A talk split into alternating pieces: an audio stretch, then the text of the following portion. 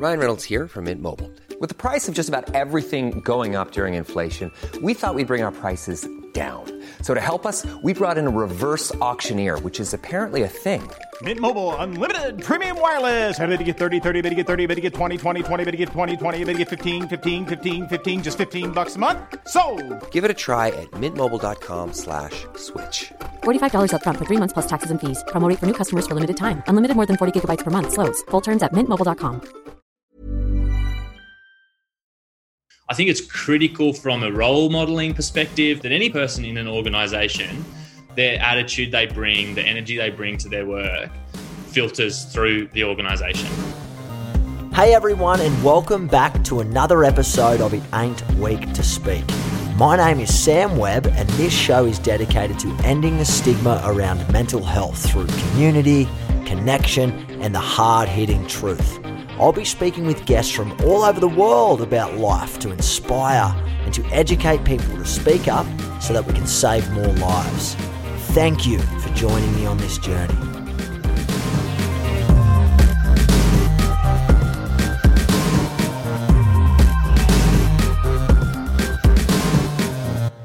Everyone, and welcome back onto the podcast. Thank you so much for joining me today. It's so great to have you here with me. I hope wherever you are in the world, you're well. I hope you're looking after yourself and uh, you're practicing self care and a lot of it. No matter where you are on your your journey of wellness and health, keep practicing self care because it's definitely the most important part of life. I hope you guys have been enjoying the, the CEO series. The last two episodes have received extremely overwhelming feedback. Thank you guys for sharing. Thank you for commenting. Thank you for giving us your feedback. We are all very, very grateful. And everyone part of the community, part of the Livin family, so to speak, we, we're grateful to have you with us. Today's guest is Nick. Nick Brown is the CEO of Batyr, and uh, Nick and I are actually pretty close friends. I've known Nick for a number of years. I've worked with Nick on a couple of projects over the years. We're big advocates of Batyr and the work that they do in the community with young people in Australia, especially young people sharing lived experience and rolling out, you know, their programs in schools and universities around Australia. It's it's really remarkable work they do. I actually met Nick before he was a CEO of Batyr. He was actually working for Batyr, but he worked his way up and the position sort of opened up for him and he and he took it with both hands. But today's podcast is great. Nick and I basically throw around some past jokes and whatnot, but in all seriousness, I picked Nick's brain as to, to how he got in the position that he's in, why he's such a big advocate for mental health in general, why he does what he does. And I do end up talking to Nick about his experiences throughout the pandemic running an organization like Batyr with 50 plus staff, how that was on him personally, what that was like, um, navigating the team and himself through a very, very tough time in life as a small business uh, and a charity in Australia. The business decisions that he had to make, how he, he practices self care, and all the little business tips and tricks along the way that he's had to learn that is quite hard to learn unless you're reading a lot of books and whatnot. So it's it's a really good series. This it's a great podcast. Nick is a legend. If you guys don't uh, follow Batyr, please do. They do amazing work in the mental health space, and we certainly support them in all aspects of what they do. But without further ado, I want to bring you episode number three on the CEO series. Nick Brown, take it away, brother.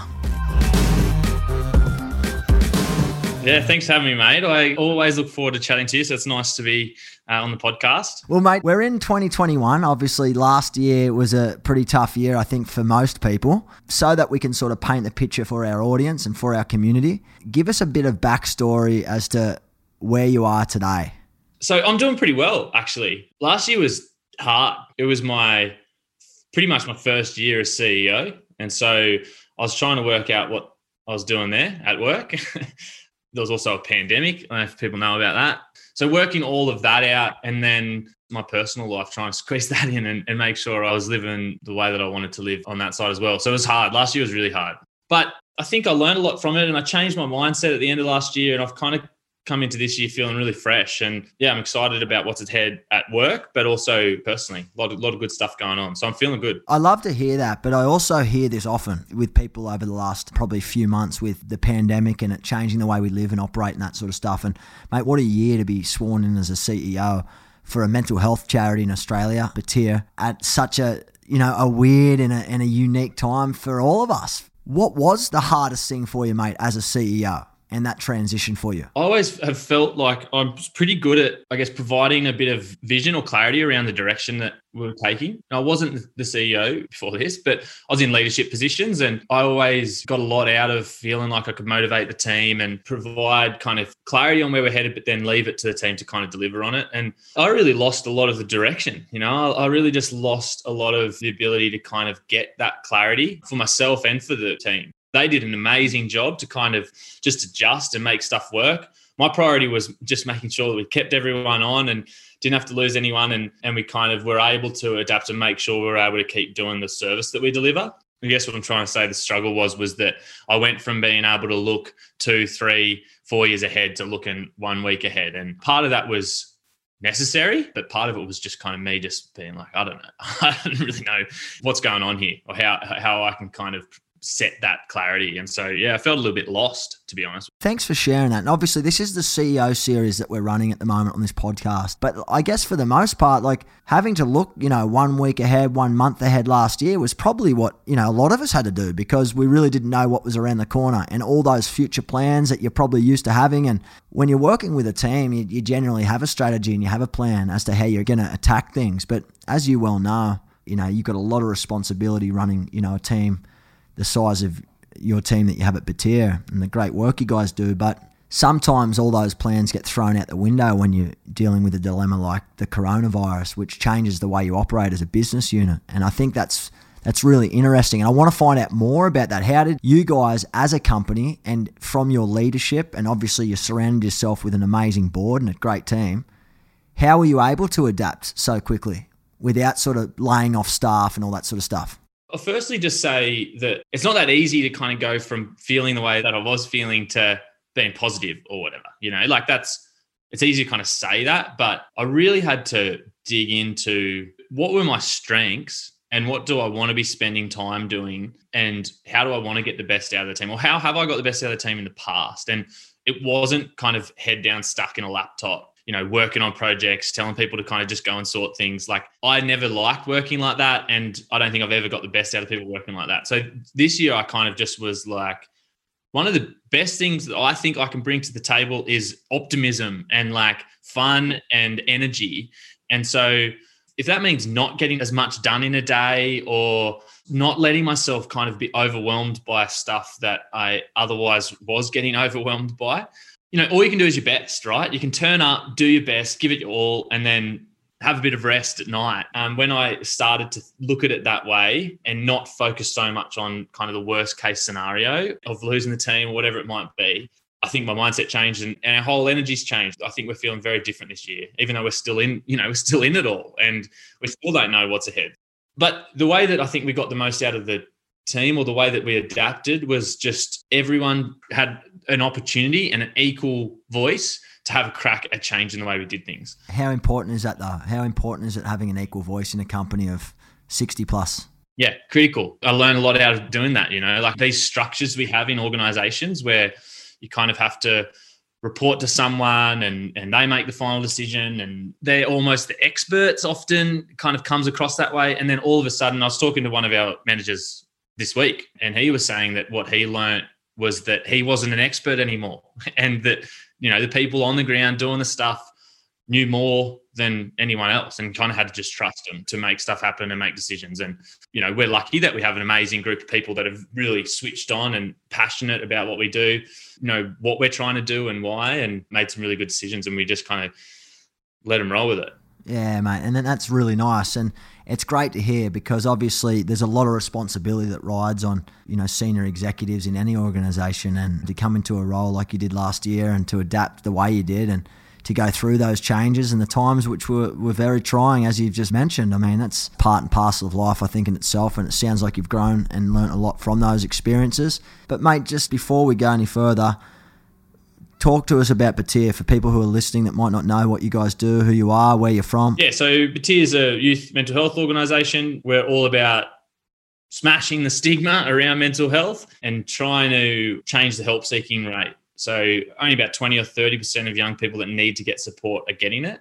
And so we train young people to share their lived experiences of mental health, what they've been through, how they look after themselves, train them to do that kind of safely and in a way that's going to engage others in that conversation. And then we take them back into schools, unis, workplaces, and run programs uh, where they have an opportunity to share those stories. And we have facilitators that deliver content, how to look after yourself, how to look after each other, how to be a good listener and play games and, and have a good time and have positive conversations around mental health. The idea is that some mental health issues are really difficult to manage, require professional support, and need to be taken really seriously. But for a lot of us, we all need to look after our mental health. And there are things that we can do to keep check of our mental health. And if we do develop some of the more common mental illnesses like depression, anxiety, there are some really quality treatments out there that we can get. So we just want to make sure everyone feels comfortable to look out for each other, work out how to look after ourselves, and, and get the support that they need. So that's the main thing we do. But a big part of what we do is train people to share their stories. And so we've started to look at different ways that we can provide opportunities for people to,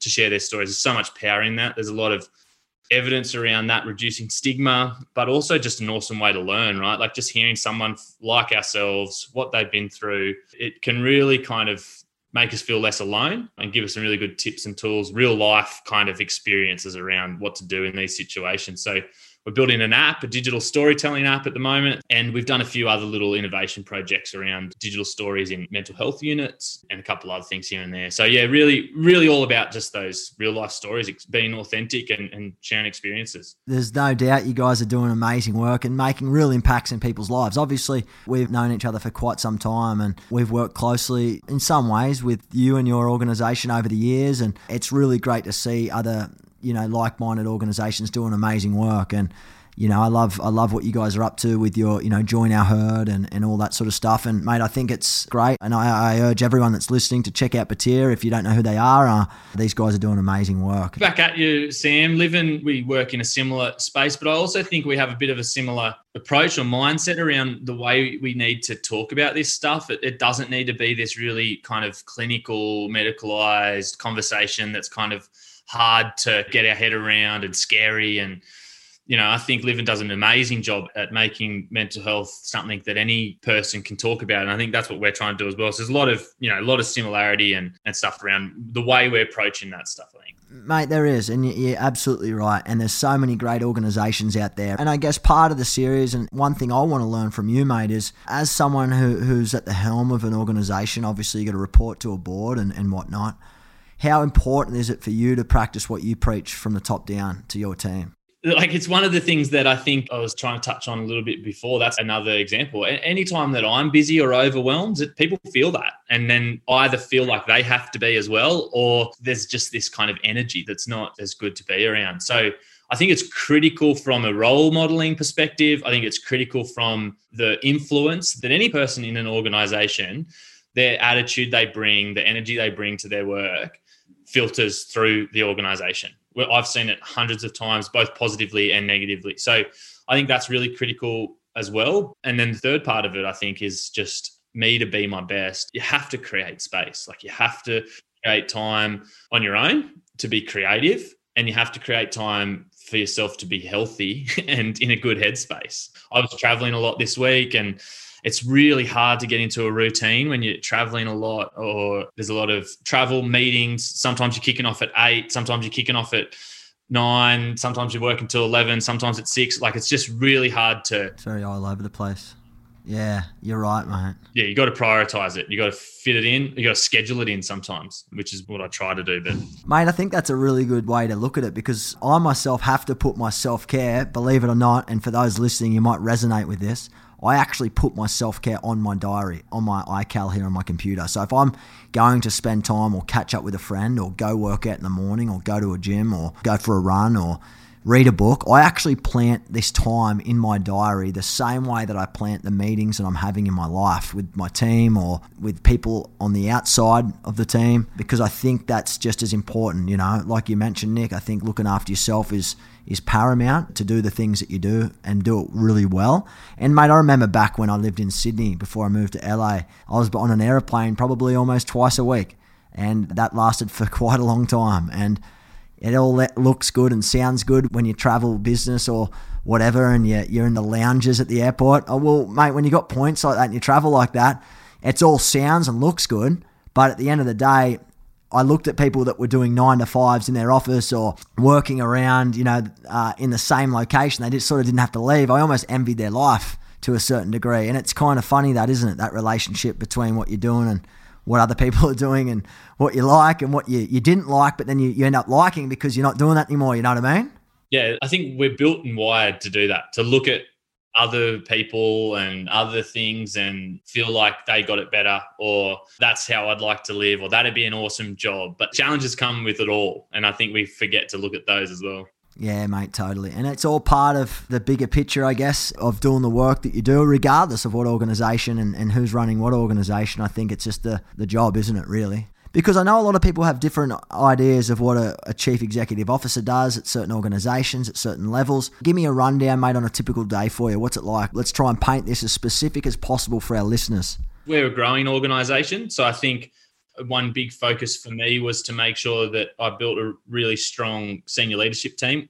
I was the general manager before I was the CEO, and we don't have a general manager anymore because I felt like sharing that responsibility across a number of roles was going to work better for us as we grew. So that's been a big focus for me. And as that's settled and that team's kind of settled into their roles, I've been able to focus more on what I feel like I should be starting to focus on. Is that your strengths? Is that your strengths? Yeah, my strengths, but also I think what a CEO should be spending time on. I don't think a CEO should necessarily, in some ways, be needed day to day in the organization because if you are, then there's no one really looking at where you should be in three years, which I think is a big part of the role of CEO. So, conversations that CEO is having or that I'm trying to have are about where we're headed, what's the opportunities that exist for us like down the track, who do I need to speak to to help us get there or that want to come with us on that journey? So whether that's funders, supporters, other organizations, you know, we've talked about different ways that we could potentially collaborate because it's about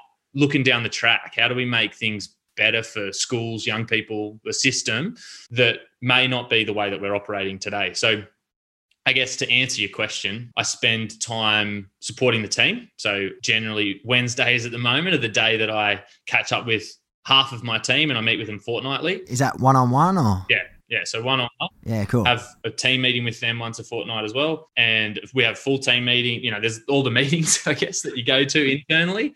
And I, I try to be present at all of those because I'm less present outside of those.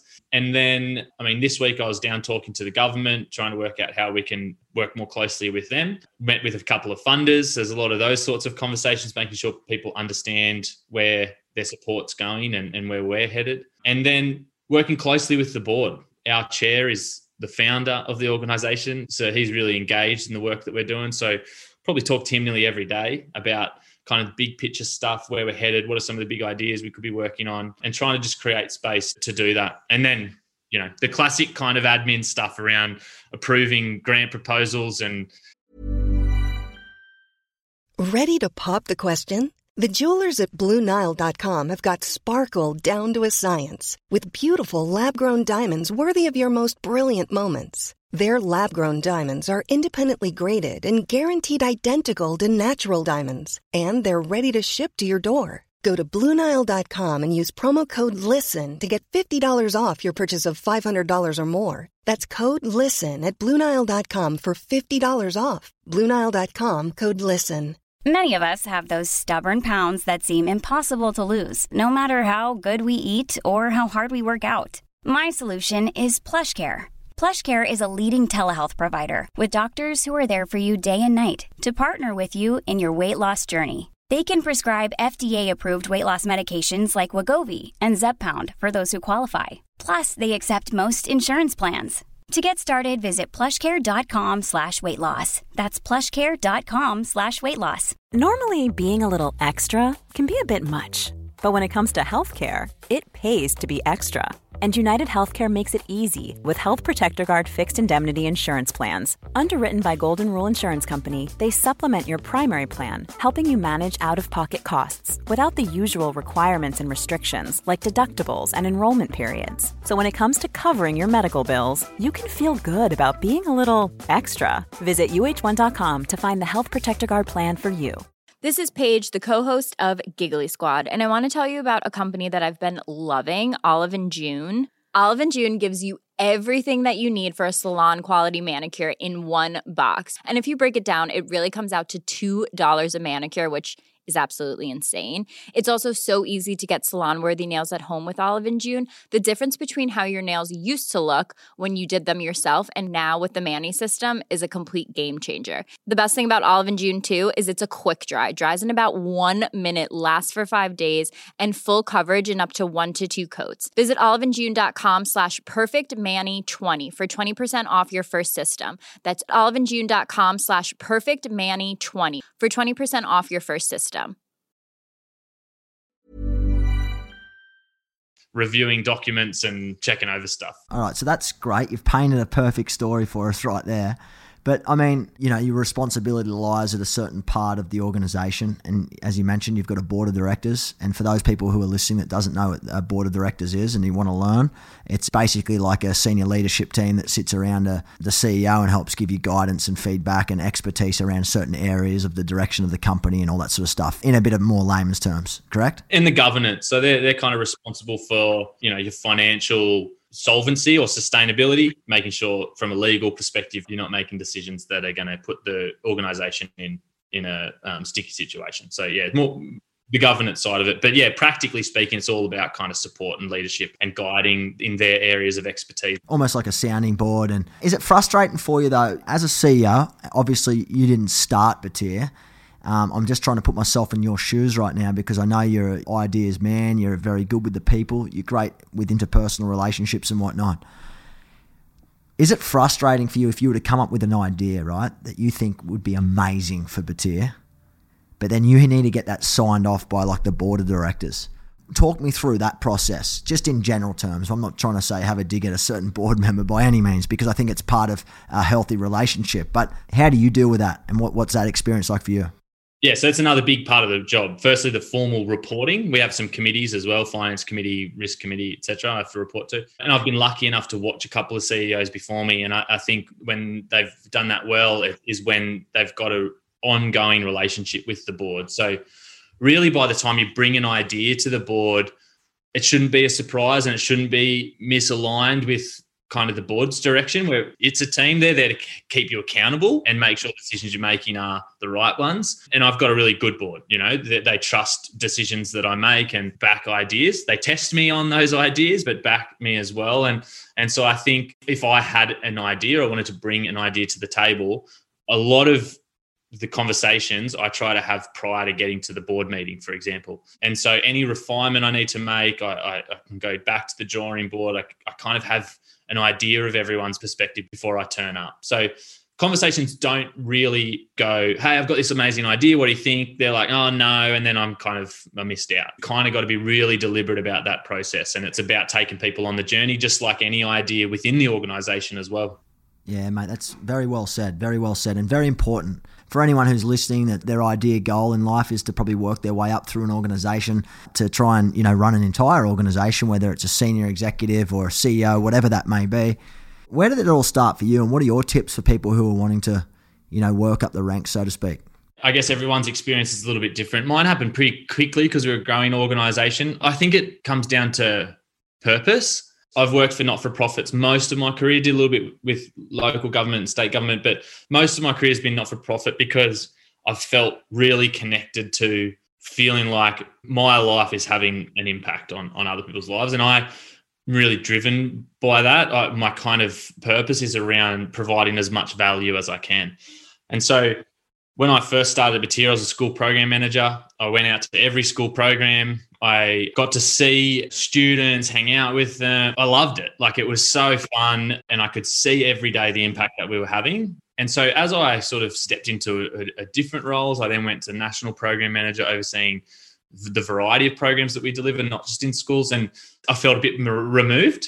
And that was probably the first kind of like adjustment I had to make, rethink well, if I'm not at the program as much anymore, how am I adding value? And I, I really felt like it was a multiplication thing. So instead of me being at a program talking to a student, I was creating processes and, and a platform for five people to have a conversation. I now, in the CEO role, in some ways, feel a bit more removed. So I have to be really deliberate about getting to programs and chatting to the team and, and things. but I see it as like a multiplication game. And so it's about now I'm not having that individual impact, but I'm hopefully creating opportunities for even more impact to happen off the back of some of the work that I'm doing. And so that helps drive where I spend my time. I think it's helped drive me through the organization. I think it's about always looking for me to be challenged more to give more value. And and I think potentially people just see that and kind of back you into trying the next thing. And I think that's kind of what's happened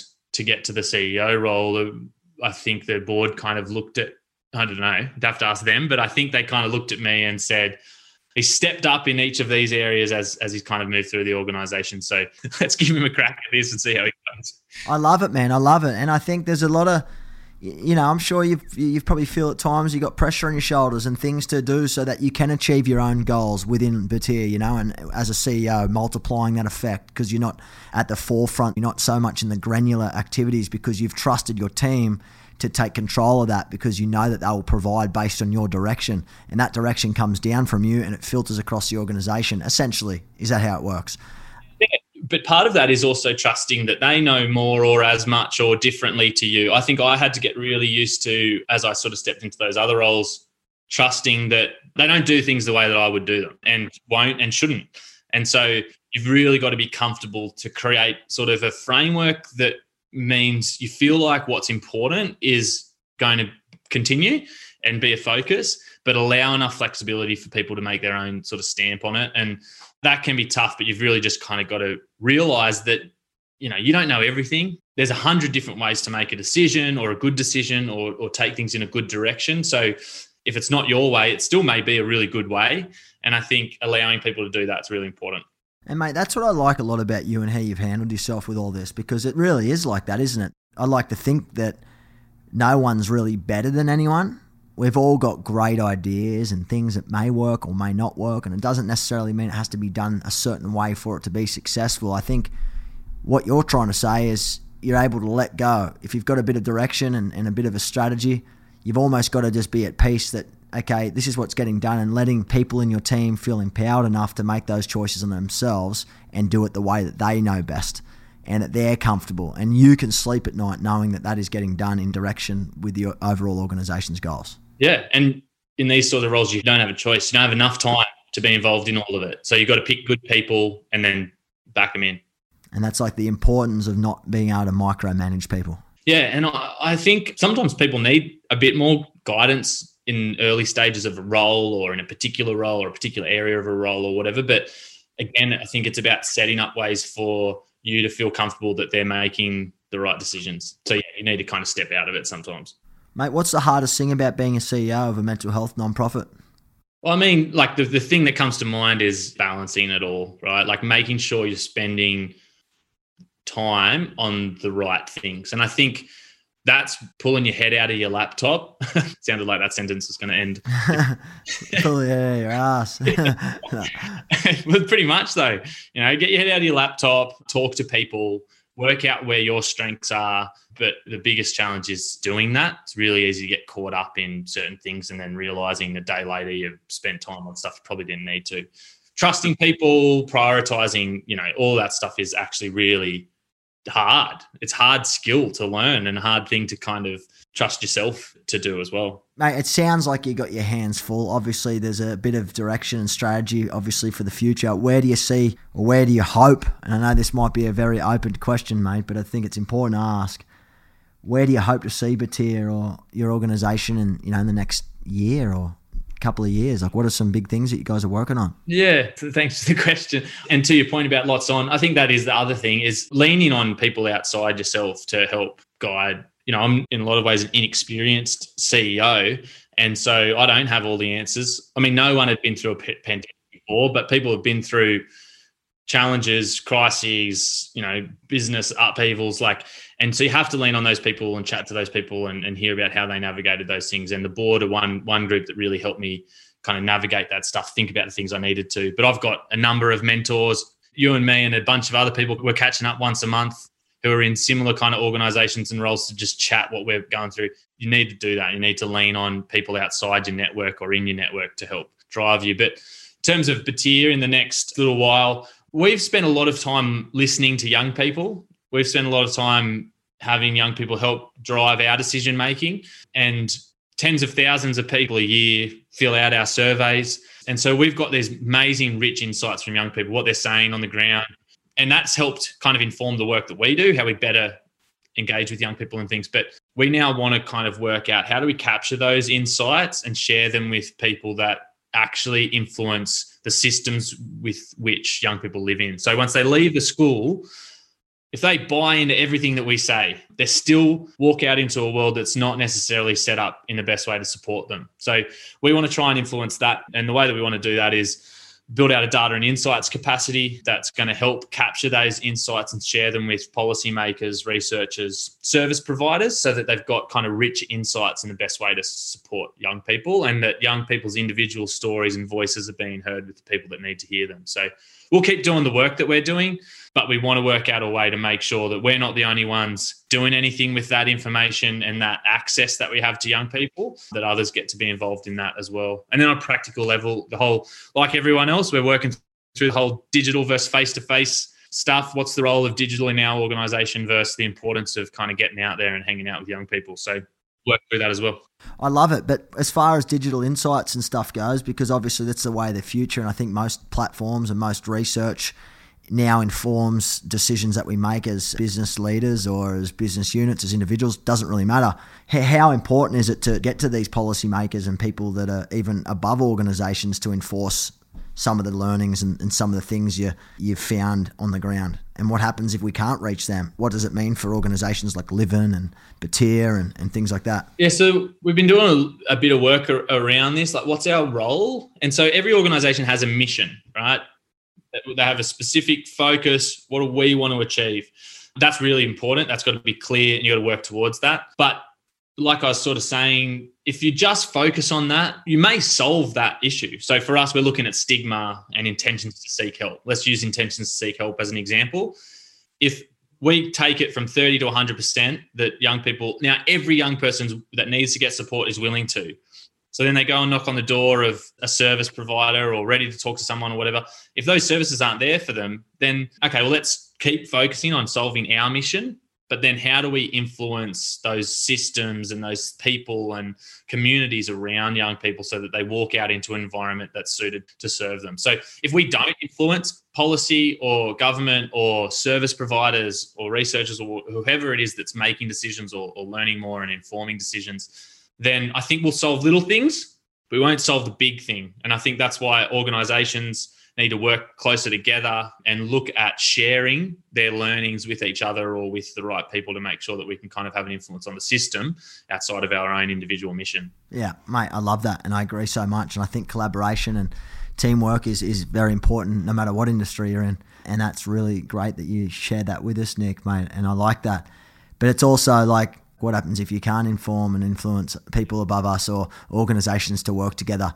I mean, we're still doing the best work that you can. You're still solving certain problems at a certain level. So certainly shouldn't be beating yourselves up, and or anyone should be beating themselves up for that matter. But I think at the end of the day, it's just about staying true to your mission, Batyr's mission. And what I'm hearing you say is have an open mind about working with people outside of our lane so they can help influence those later decisions down the track. If you're doing your job correctly here, and you've you know minimized stigma and you've increased help seeking for every young person in Australia but like you said, if the school counsellor doesn't open the door or it gives poor advice or that bad experience at the mental health professional, it really is out of your control though, you know. So those things you can influence, but you can't change sometimes, and that's out of your control. So I think by us just keeping in our lane, doing what we can the best, working on ways to collaborate, and I think this is a great, great first step in the right direction for Batyr and Livin, obviously. I think there's some great things to come, and I think there's great things to be achieved. Definitely, mate. Yeah, no, definitely. I think you can also get lost in the bigger stuff, bigger problems, the things that are really hard to solve. And so, more critical than that is staying in your lane, focusing on what you're good at, getting better at it, having more impact in that area. And that's a big focus for us. It's and we will create change by doing that. And that's why we are we are doing it. And it's just about looking at what are the other areas you can kind of influence as well. Exactly, mate. Exactly. And before we wrap up, I probably have left one of the, the most important questions to last what research are you finding out there about? Let's just talk about young people, for example. Obviously, we know stigma exists. We know people don't access support because they're worried for a whole range of different things. What is the one interesting fact that you've been able to uncover over the past, you know, couple of years? Anything surprising? Anything that you know not many people are talking about, or maybe this is a good reminder rather than surprising. We did a thematic analysis on 85 stories. So we grabbed 85 written stories and worked with a, an organization called Connecticut to do an analysis of those stories to see if there's kind of shared themes or insights from this group of young people. And one of the things that that stood out was this idea of an anchor person. And essentially, what it talked to is that all the the young people that were able to get support was something like 95 plus percent of young people that got support identified someone in their life that was there with them for them through the ups and downs of those difficult times. And that person that was kind of coined the anchor person. So for some people, it was like their psychologist, it was a professional support. In the low times, they were there. In the good times, they were there. In the low times and the good times. But for a lot of people, it was their mum, their dad, their mate, their boss, their teacher. There was someone in their life that was stuck it out. And I know for a lot of people who are looking after people that they love that are doing it tough, kind of sometimes feel helpless and kind of sometimes feel like they're not making an impact. But it's only when these people navigate the tough times and look back and identify that person as being there, even when they thought they weren't having impact, that helped get them through. And so, a really critical thing when we talk about system, policy, all that stuff, like, yeah, that's all great. But really, what it comes down to is to real life relationships. It comes down to community, which you're building an amazing community. And it comes down to being willing to just have those conversations and be there for each other when shit's hard. And whether we feel like we're having an impact or not, sometimes the best thing we can do sit alongside someone and be there with them through the ups and downs of life. Beautifully said, mate. What a way to finish off this podcast. Thank you so much, brother, for sharing. It's always good looking at your head, Nick, and it's always great to catch up, brother. Jay's face is looking looking good through the screen here. Yeah, I've got an alter ego. I've looked ten years younger. Always a real pleasure catching up, man. It's it's great to hear and see what you guys do from afar, and I'm glad we're working in this space, mate. You're doing awesome work. Keep it up. Uh, keep doing what you're doing keep practicing self care, brother, and keep looking after your life. And we didn't even talk about the personal side of things, but it sounds like, mate, it's all going well by the smile on your face in our last catch up. So we'll talk about that maybe on the next podcast when we catch up, mate. But um, yeah, mate, without further ado, I just want to say thank you on behalf of the entire Livin community. Thanks for joining the series, the CEO series. I'm excited, mate. I'm excited to share this with our audience. Really grateful for your time, bro. Awesome, mate. Great to chat to you as always. Love your work. Thank you again for listening in to another episode of It Ain't Weak to Speak. Please like, share, and spread the love to as many people as you can. Let people know that you subscribe to the show. Don't forget to leave a review or a comment so that we can grow this community together because a conversation could save a life. If you want to continue this chat, please join me on the podcast Facebook group at livin.org. I can't wait to share the next episode with you, but in the meantime, stay well keep living, and remember, it ain't weak to speak. Thank you and have a top day.